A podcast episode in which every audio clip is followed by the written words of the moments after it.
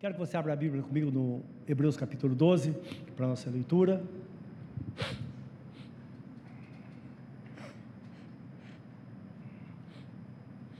Vamos orar, meus irmãos, falar com Deus.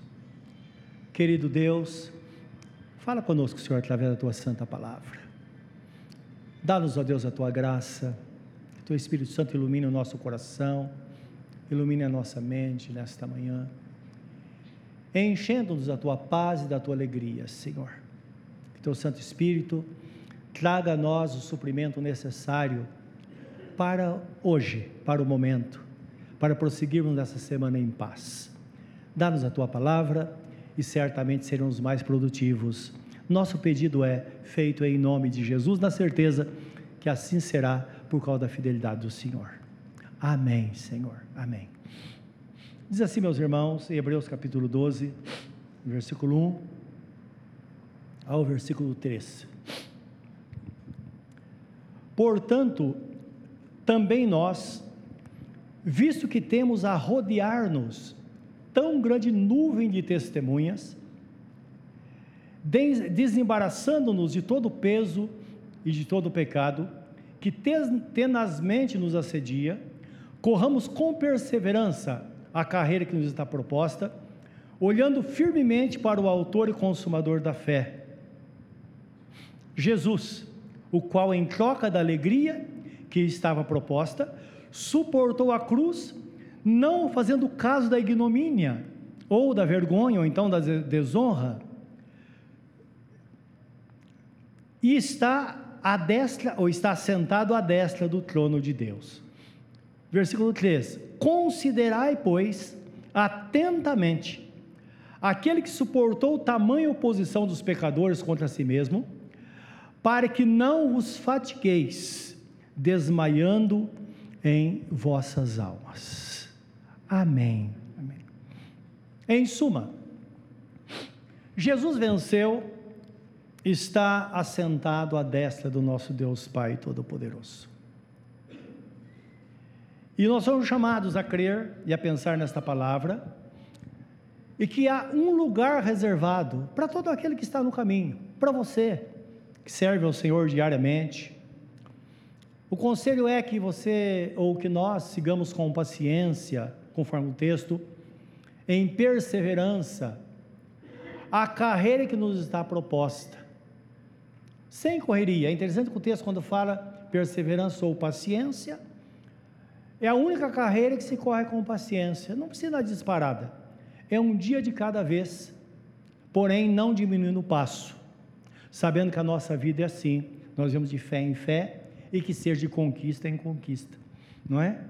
Sem olhar para trás, porque quando olhamos para trás, nós trazemos ao presente as coisas duras que nós passamos no passado. Ou então nós ficamos iludidos pensando em coisas boas que nós tivemos no passado e nos esquecemos que vemos o presente e teremos o futuro. Então, quando nós vemos bem o presente, nós fazemos um lastro ou um alicerce para construir a nossa vida no futuro. Nós buscaremos então um equilíbrio, e nós bem sabemos que a Bíblia Sagrada recomenda o equilíbrio, não é? Sempre o exagero não é bom para a vida cristã não é bom em área alguma da nossa vida. Então é necessário que o servo de Deus tenha equilíbrio, como está escrito, que Deus não nos deu espírito de medo, para vivermos em temor de, uh, novamente, mas nos deu o espírito de adoção de filhos. E esse espírito é um espírito de fortaleza, de amor e moderação. Então, devemos ter consciência da força que nos move. E o texto prossegue é, olhando firmemente para Jesus, que é o autor e consumador da nossa fé ou da fé. Isso significa, se nós desviarmos os olhos de Jesus, nós podemos tropeçar ou sair do caminho, não é? Então precisamos olhar para Jesus atentamente. E há uma promessa bíblica para todos nós, meus irmãos. Está escrito assim: Ao que vencer, disse Jesus, em Apocalipse 3, 21 eu lhe concederei que se assente comigo no meu trono, assim também como eu venci e me assentei com meu Pai no seu trono. Então há uma promessa para nós, nós chegaremos lá, não é? Estou vivendo esta vida de vitória constantemente. Hebreus 12, 3, que você leu comigo, o texto fala que devemos considerar. Não é considerar o quê? Considerar a trajetória de Jesus aqui na terra. Tudo que ele passou, não é? Desde o seu nascimento até a, a cruz, até a sua ressurreição, a sua ascensão aos céus. Pensar em tudo o que aconteceu, na humilhação e também na exaltação. Eu fico pensando, sempre nós pensamos no nascimento de Jesus em diante, não é? Os irmãos sabem que uma mulher, quando ela está grávida, a criança ela é impactada com todas as emoções que a mãe sofre. Então imagine Jesus já no ventre de Maria, tanto sofrimento. Eu estava pensando há poucos dias, quando de repente Maria se vê grávida, um adolescente praticamente, não é? Porque dizem que ela tinha cerca de 13 ou 14 anos de idade, ou máximo 16, sua barriguinha crescendo, é, José não sabia da situação, todo duvidoso. Então ela começa a observar o comportamento de José, ele ficou quieto, já não falava muito mais, tentava desviar o olhar. E na época, se houvesse uma relação física antes do casamento, as pessoas eram apedrejadas, eram mortas. Então, tudo aquilo. Imagina as emoções passando para Jesus os medos que Maria passou, não é? as angústias, isso tudo antes do nascimento. Então o texto fala: considera isso, considera, não é? Então nós vemos, por exemplo, no, em Lucas capítulo 2, versículo 7, quando é, Jesus nasceu, a palavra diz que ele nasceu numa manjedoura, porque não havia lugar para ele na estalagem. Então imagine só aquela hospedaria cheia de gente, e é claro, os mais abastados pagaram adiantado, não é? Porque era costume eles irem para a cidade natal, ou eles tinham que ir para a cidade natal naquele tempo, e quando souberam da notícia que deveriam se alistar, então eles, os, aqueles mais que tinham mais posse, mandavam lá o empregado reservar uma, uma vaga lá na hospedaria. Conclusão, eles chegaram, a hospedaria estava lotada. E chegou o momento do nascimento. E o único lugar foi entre os animais na manjedoura. Ali Jesus, ali Maria deu a luz a Jesus. Em Mateus 2, 13, nós vemos a fuga para o Egito. Assim que ele nasceu, Herodes propôs no coração que ia matar as crianças, não é porque ele tinha medo que levantasse um rei que tomasse o seu trono. Então imagine montado num jumento, andando quilômetros, Maria com o bebê recém-nascido. Em Mateus 4, de 1 a 11, nós vemos Jesus já homem, depois do batismo, ele sendo tentado, foi levado ao deserto para ser tentado. Essa tentação lá, meus irmãos, foi vencida por nossa causa. É interessante que ele foi tentado em três questões importantes da humanidade. Jesus como humano, não é? E quando se escreve a Epístola aos Hebreus, o propósito foi esse: que as pessoas conheciam a humanidade de Jesus, mas eles é, é, é, não conheciam de fato a grandeza de nosso Senhor Jesus Cristo. Muitos deles não sabiam, eles tinham, existiam as pessoas que vieram antes que eram figura de Jesus. Por exemplo, Moisés. Moisés fala: O Senhor vai levantar um profeta semelhante a mim, tudo aquilo que ele falar vocês têm que obedecer. Então estava falando de Jesus. Então eles se equiparavam Jesus a Moisés. Então a epístola aos Hebreus foi o Espírito Santo movendo o escritor, dizendo a eles: não, Jesus é superior a Moisés. Jesus é superior aos anjos, ele é superior à oferta, é superior ao trono, ele é superior a todas as coisas, ele é o Senhor dos senhores e Rei dos reis. Ele é o próprio Deus encarnado que está sentado no trono da majestade para governar o mundo. Então, aquilo que Jesus passou naquele momento como homem. Nós vemos que a primeira coisa que aconteceu foi que o diabo tentou iludi-lo. Ele estava morrendo de fome depois de 40 dias eh, jejuando, uma fome infernal, e desejando comer, de repente o diabo chega diante dele e fala: Olha, está escrito que você pode, transforma essas pedras em pães e mata a fome. É bom nós entendermos que Jesus podia ter feito isso. Ele tem o poder nos céus e na terra, mas não naquele momento. Então isso nos ensina quando Jesus fala: olha, nem só de pão verá o homem, mas toda palavra que sai da boca de Deus. Tem hora que nós podemos, mas não devemos. Porque se nós fizermos aquilo que nós podemos fazer, nós podemos desagradar a Deus e entristecer o Espírito Santo que habita em nós. É por isso que o apóstolo Paulo escreve assim: todas as coisas me são lícitas, mas nem todas me convém fazer. Isso significa uma vida dirigida pelo Espírito Santo. É por isso que Jesus, quando fala com Nicodemos, ele fala que a vida cristã é como o vento. Então pensa na leveza. Graça significa leveza. Quando pensa em leveza, pensa numa pena que está voando. É mais ou menos isso.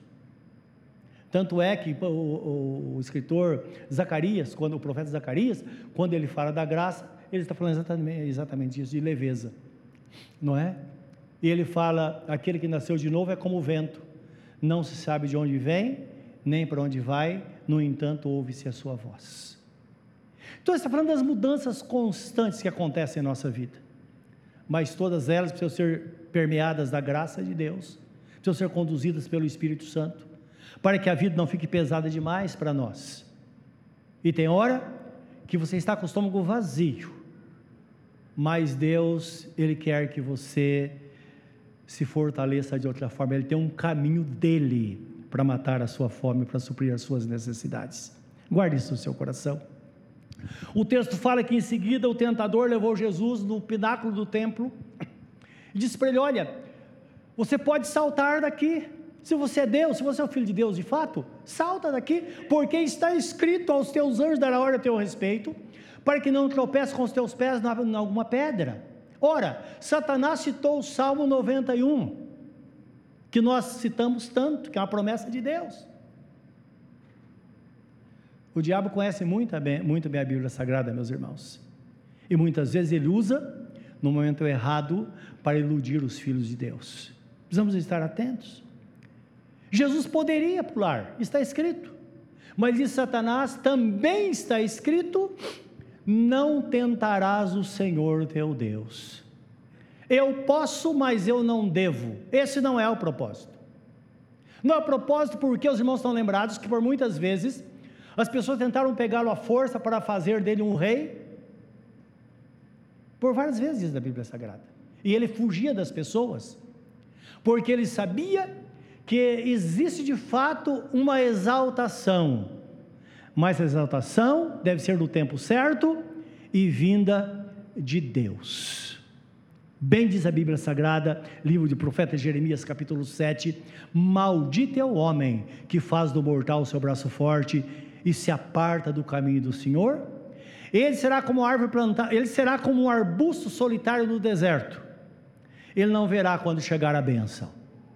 Então, pessoas que se apressam, que se estão desesperadas porque estão passando por humilhação e a todo custo elas querem ser honradas por alguém. Essas pessoas vão passar a vida sem experimentar a graça do Senhor. Mas aquela pessoa que entende que às vezes nós somos rejeitados, sim, passamos por dificuldades, sim, às vezes as pessoas podem não dar valor para você, mas lembra, Deus está atento a cada situação que acontece na sua vida. O apóstolo Pedro fala, lançando sobre ele toda a vossa ansiedade, porque ele tem cuidado de vós. Humilhai-vos, diz o apóstolo Pedro, portanto, debaixo da potente mão de Deus, para que a seu tempo ele vos exalte. Vai chegar a sua vez. Só que a sua vez virá da parte de Deus, tenha certeza absoluta. É isso que Jesus nos ensina no texto. E por último, diz que ele levou Jesus num monte muito alto, talvez no Everest, o monte mais alto da terra, e de lá mostrou para ele todos os reinos do mundo. Falou: Olha, Tudo isso eu dou para você porque é meu. Lembrando que ele não mentiu. Porque quando o homem caiu em pecado, Satanás começou a dominar o mundo, por isso está escrito: o mundo jaz no maligno. Todo o sistema que governa o mundo, Satanás está presente. Porque por causa do pecado o homem separado de Deus. Por isso, quando Jesus nasceu, Isaías capítulo 9, versículo 6 diz assim: Porque um filho se nos deu, um menino nos nasceu, um filho se nos deu, e o seu nome será maravilhoso, conselheiro, pai da eternidade, príncipe da paz, e o principado estará sobre os seus ombros, e ele vai governar até o fim. Principado é um, um território governado por um príncipe. Então, hoje, quem governa a nossa vida é Jesus. O mundo jaz no maligno o nosso Deus Pai Todo-Poderoso governa dos céus para não, deixar, para não deixar que nada, absolutamente nada, saia do seu controle, até que se cumpra os tempos ou o tempo determinado em que tudo vai ser restaurado, como diz a Bíblia Sagrada, através da vinda de nosso Senhor Jesus Cristo. Mas durante esse tempo, a sua vida, a vida da sua família, precisa ser governada por Jesus. É um território somos forasteiros e peregrinos, no mundo cruel, que nós bem sabemos, estamos de passagem, a nossa pátria não é essa. Mas enquanto estivermos aqui, nós podemos dar conta do nosso território, da nossa vida, desde que ela seja governada pela pessoa bendita de nosso Senhor Jesus Cristo. E quando ele fala isso para Jesus, Jesus sabia que ele ia vencer, sabia que ele ia ser o Senhor de todas as coisas, então ele diz: Satanás, está escrito: somente ao Senhor teu Deus adorarás e somente a Ele prestarás culto. É interessante que a Bíblia Sagrada, o texto fala que ele apresentou todas as riquezas da terra, todos os reinos, e Jesus fala da acerca da adoração, porque a Bíblia Sagrada fala que o amor às coisas materiais, o amor ao dinheiro, é um tipo de idolatria. E nós não podemos servir a dois senhores. Por isso que a nossa vida deve estar em Cristo, confiando nele diariamente, sabendo que ele vai suprir sempre cada uma das nossas necessidades, como diz o apóstolo São Paulo, ele diz: "O meu Deus, segundo a sua riqueza, ele há de suprir cada uma das vossas necessidades em glória por Cristo Jesus, o nosso Senhor." Então, é a vida que o crente deve ter, que o texto apresenta. Não é? Então, uma lição que Jesus nos deu. Ele nos ensina que se passarmos por dificuldade, nós podemos vencer, tirar de letra. Se nós somos tentados a fazer aquilo que nós podemos fazer, nós muitas vezes devemos dizer não, porque não podemos tentar a Deus. E quando nós olhamos para este mundo e vemos facilidade de adquirir bens, quando está no coração das pessoas, nós sabemos que elas lutam de tal forma que chega um ponto que ela perde a noção. Para ela não importa se é lícito ou é ilícito, mas ela quer e ela faz. E muitas vezes se justifica dizendo: olha, mas isso é legal. É legal porque as leis é, dão cobertura. Sabemos disso, meus irmãos, mas sabemos também que tem coisa que pode ser legal, mas é imoral. E para o crente que quer ver como crente precisa pensar nessas coisas. Precisa pensar nessas coisas. E seguir um caminho de bênção. Se Deus der muitas coisas materiais, lembra, por que, que Ele está dando? Será que não é porque você vai encontrar com muitas pessoas necessitadas, que não tiveram o, o privilégio que você teve, que não puderam estudar, não puderam ter um bom emprego, vivem na miséria. Essas pessoas vão estar sempre de redor de nós. E cá entre nós, tem muitas pessoas que têm dinheiro, e as pessoas mais ricas do mundo são pessoas crentes. Vocês sabiam disso? Que vivem nas igrejas, inclusive aqui no Brasil. Então, o nosso Deus nos chama e fala: olha, considera. Considera a vida de Jesus, considera o que ele fez, considera os seus pensamentos. Em João 7, de 3 a 5, nós vemos estar registrado que Jesus ele foi rejeitado pelos seus próprios irmãos. Sabe o que é viver numa família de muitos irmãos? Ele tinha vários irmãos e irmãs, e a mãe, e de repente a mãe e os irmãos saem um caminho por um lado, e ele fica sozinho. Quantas vezes ficou sozinho em casa? Porque não tinha conversa com ele. Sabe o que é você ter um irmão que diz que é filho de Deus?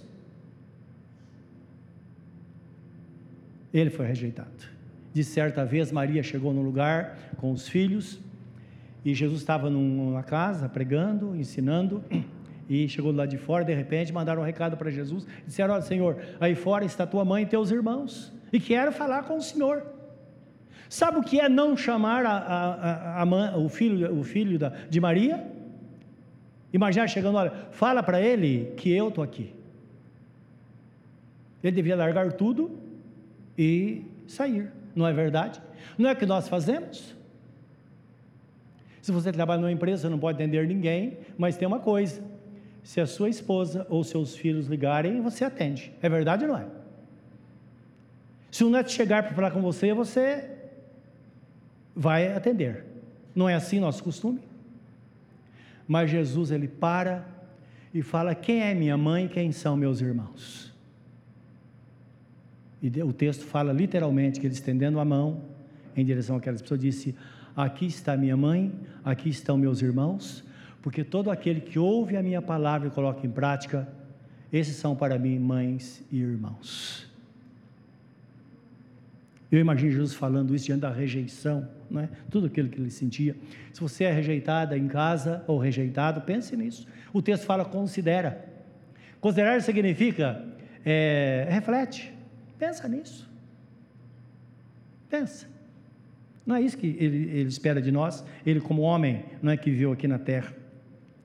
Em Lucas 2,44, nós vemos quando Jesus orava, orava no Getsemane, o texto fala que a angústia era tão grande que de repente as pessoas que estavam ali, os discípulos, perceberam que ele transpirava e o seu suor caía no chão como gotas de sangue, de tanta angústia que ele sentia. Isso pode acontecer em uma extrema angústia, mas nunca aconteceu com ninguém, a não ser com Jesus. Tal era a angústia do seu coração. Você já leu o Salmo 22? O Salmo fala do pavor e da agonia que Jesus passou aqui na terra. Momentos de desespero que ele passou, não é? Tudo isso ele fez por mim e por você. Tudo isso ele não precisava fazer por ele. Ele fez por você e por mim. Para que hoje nele nós pudéssemos então ter a resposta, ter a graça dele na nossa vida amadurecer a nossa fé e viver de forma digna na presença dEle, não é? Como está escrito no livro de Colossenses, servindo a Deus com inteligência, pensando o que significa a vida cristã para nós. Então, Hebreus 12, 13 fala assim: olha, considera isso, considera, pense nisso. Agora, vira para o teu irmão e fala para ele: considera isso, irmão.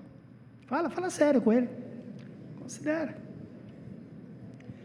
Fala aí, não desista por nada. Não seja mole na tribulação. Seja mole. Não tem nada, meus irmãos, que nós não podemos ter o socorro de Deus. Como eu sempre cito Isaías 50, 10, que diz assim: Há alguém entre vós que tema o Senhor? Se alguém que tema o Senhor, que reconhece o servo do Senhor, está falando de Jesus, aí você passe por trevas, densas trevas, onde não haja luz nenhuma. Porque sempre nós falamos, tem uma luz, não tem, aí não tem nada, você não vê saída nenhuma. Mantenha-se firme no Senhor, porque Ele virá para te socorrer. Mantenha-se firme, Ele virá. Certamente Ele virá, como está escrito no texto sagrado. Não é? Então, o que precisamos entender é que ninguém pode existir. Agora, Hebreus 10, de 32 a 39, dá um alerta a todos nós. Por quê? Nós passamos por muitas tribulações na vida, grandes tribulações, e os grandes problemas dificilmente afastam um crente de Deus.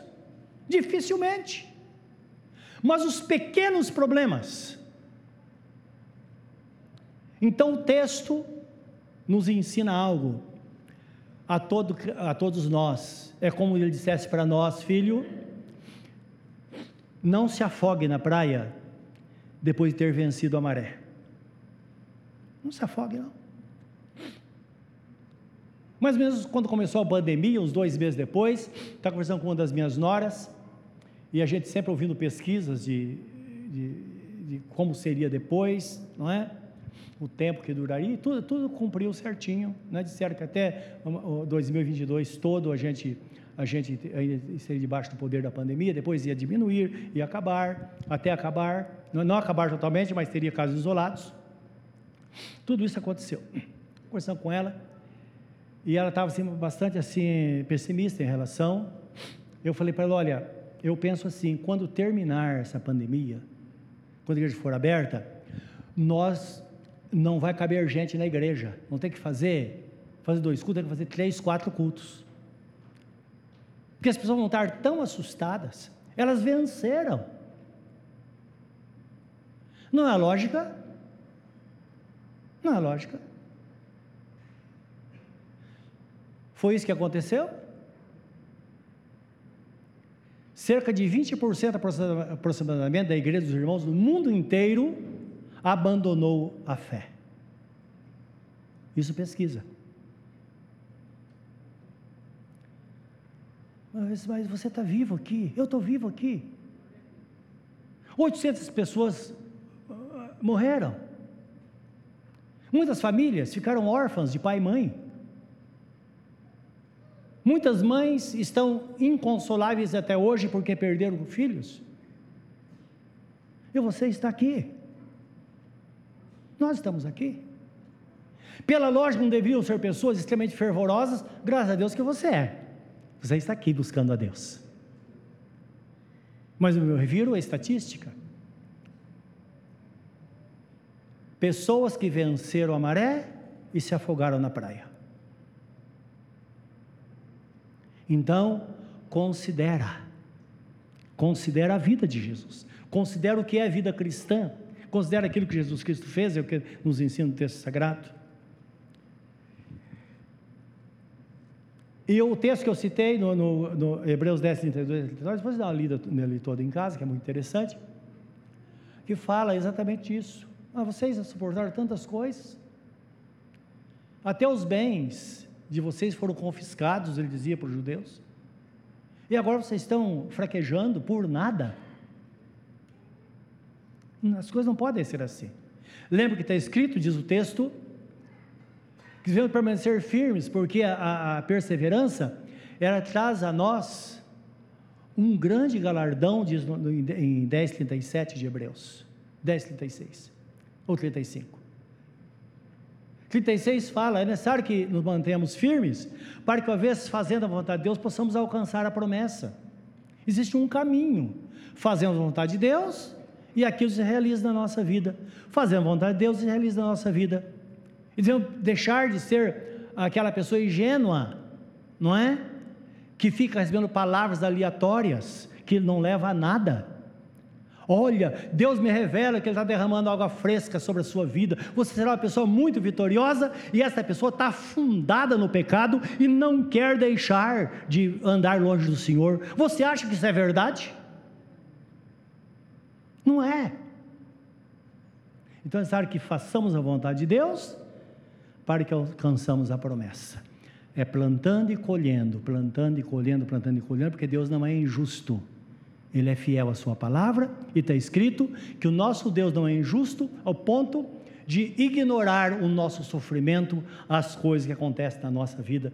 Como está escrito no Salmo 113, é, versículo, deve ser 113, não falha a memória, versículo 9, que fala assim: Quem é como o nosso Deus? Que está sentado no alto dos céus, no sublime trono, mas ele contempla os filhos dos homens. Ele observa tudo o que acontece. E ele levanta do pó o desvalido. O desvalido é aquela pessoa que nunca teve nada. Levanta esta pessoa. É o que ele faz com a pessoa quando entrega a vida para Jesus.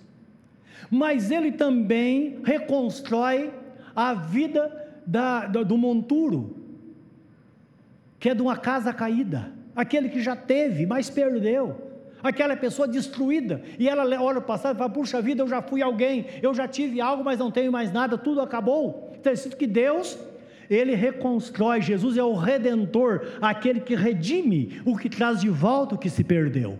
Esse é o Jesus que nós servimos. E faça com que a mulher estéril viva como se fosse mãe de muitos filhos.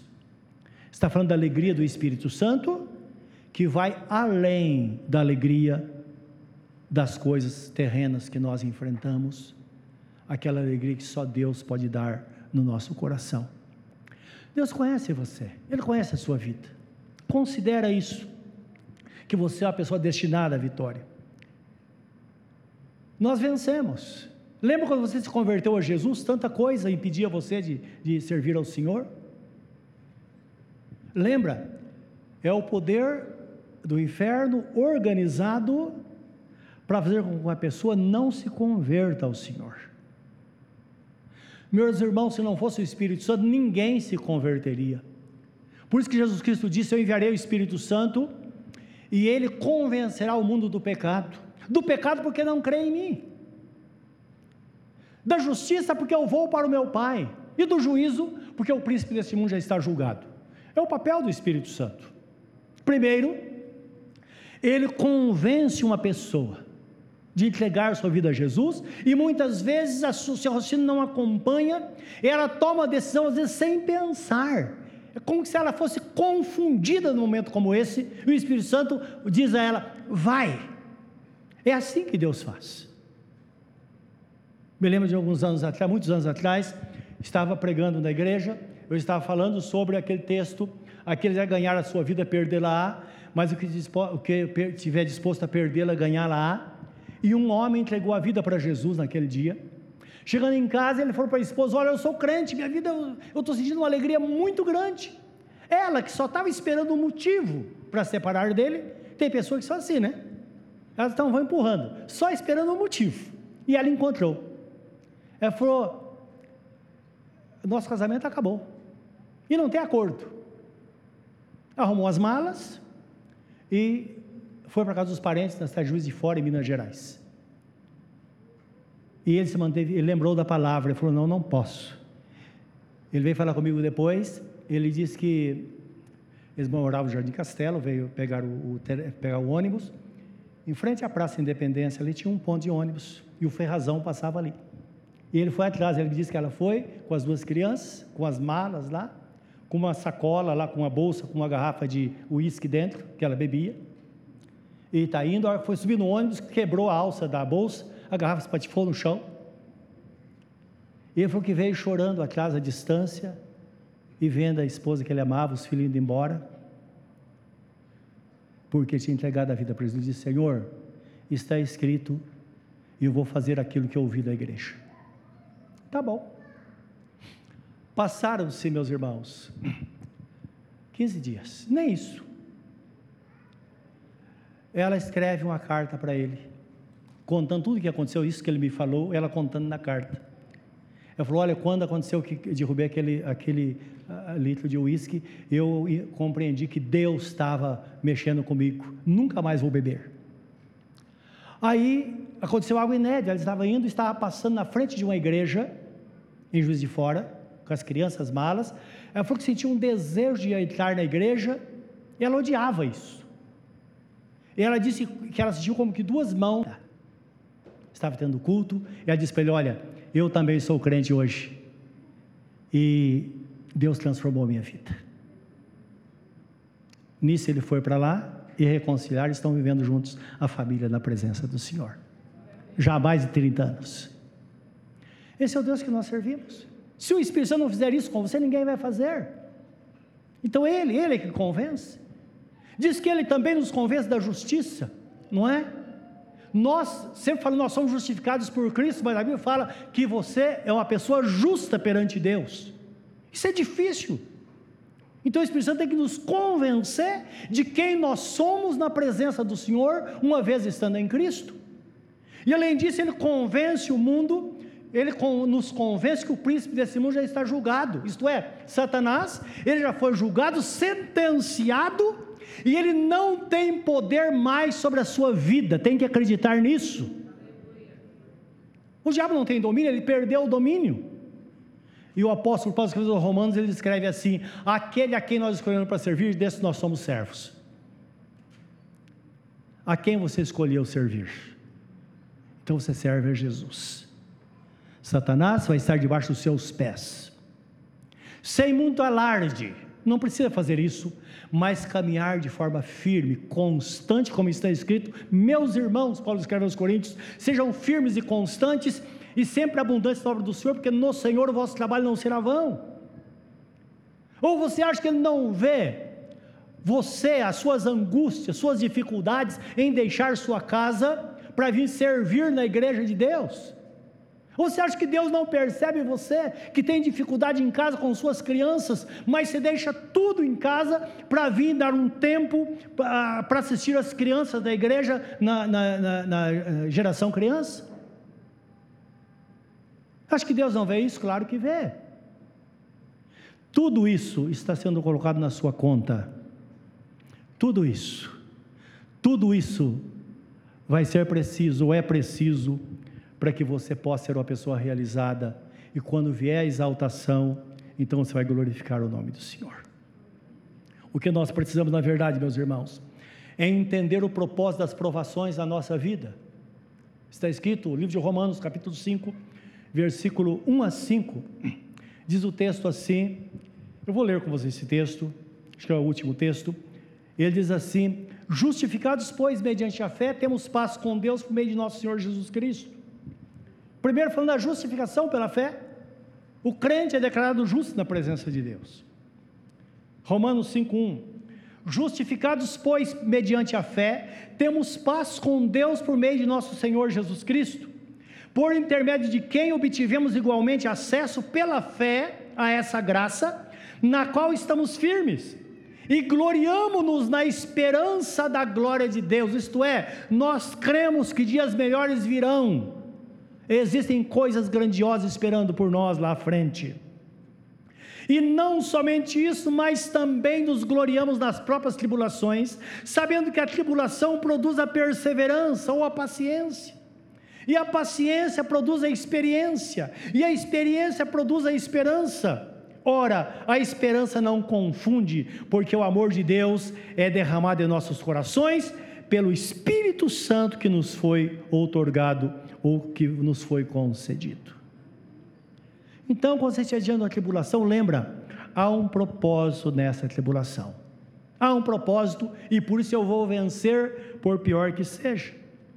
Deus espera que você nunca abandone a vida cristã por, por causa das tribulações, mas você entende, tem entendimento, não é? E compreensão que a recompensa virá de Deus. Em suma, Jesus venceu e está sentado à destra de Deus Pai Todo-Poderoso. E há um lugar reservado para mim e para você também lá. Jesus fala assim: ao vencedor dar-lhe-ei ou lhe concederei que se assente comigo no meu trono, assim como eu também venci e me assentei com meu Pai no seu trono. E ele termina dizendo: Quem tem ouvidos para ouvir, ouça. Hoje, tenha certeza, se você não está com Cristo, Ele está batendo a porta do seu coração e dizendo: Filho, estou batendo, eu quero entrar. Apocalipse 3,20 ele diz assim: Eis que estou à porta e bato. Se alguém ouvir a minha voz e abrir a porta, eu entrarei na sua casa, serei com ele, ele comigo. E aí sim, ao vencedor, lhe concederei que se assente comigo do meu trono. Jesus está vivo. O amanhã está nas mãos dele. Mas ele precisa estar no seu coração, na sua vida. E o seu coração, só você tem a chave. Tanto é que ele está batendo quem bate está do lado de fora, não está falando do seu lar, não, lá ele entra. em qualquer lugar, mas o nosso coração não. Ele diz: Estou batendo. Se você abrir a porta, eu entrarei na sua casa e vou conduzir a sua vida. Nós vamos ter essa comunhão. Nesta manhã, atenda ao chamado. Lembra, esse é o mundo que nós vivemos. Esse é o povo de Deus que foi transformado do reino das trevas para o reino do Filho do seu amor. Esse é o povo que vai herdar a vida eterna e você é convidado a fazer parte dele. Como o seu semblante na presença dele nesse momento? Pense nesta palavra. Pense, considera. É o que diz a Bíblia Sagrada, considera. Considera o sistema deste mundo, as tribulações, as dificuldades. Mas você é uma pessoa única. Lembra da ovelha perdida? O bom pastor trancou as 99 no, no, no aprisco e saiu pelos becos, pelos vales, à procura daquela ovelha que extraviou. E a encontrando, colocou-a nos seus ombros e trouxe para o aprisco e fez uma grande festa. Ele diz assim: haverá festa no céu por uma pessoa, por um pecador que se rende ao Senhor. Sim. Pode ser o único, você pode ser a única ovelha neste lugar que precisa de um encontro com o Senhor. Não importa. Poderá haver outras pessoas, mas são pessoas únicas, amadas por Deus Jesus deu a vida por você e chama você para uma vida vitoriosa com todos aqueles que com firmeza seguem esta jornada na presença de Deus. Onde você está, fala com Ele nesta hora. Diga, Senhor, eu quero, Senhor. Eu me entrego a Ti nesta manhã.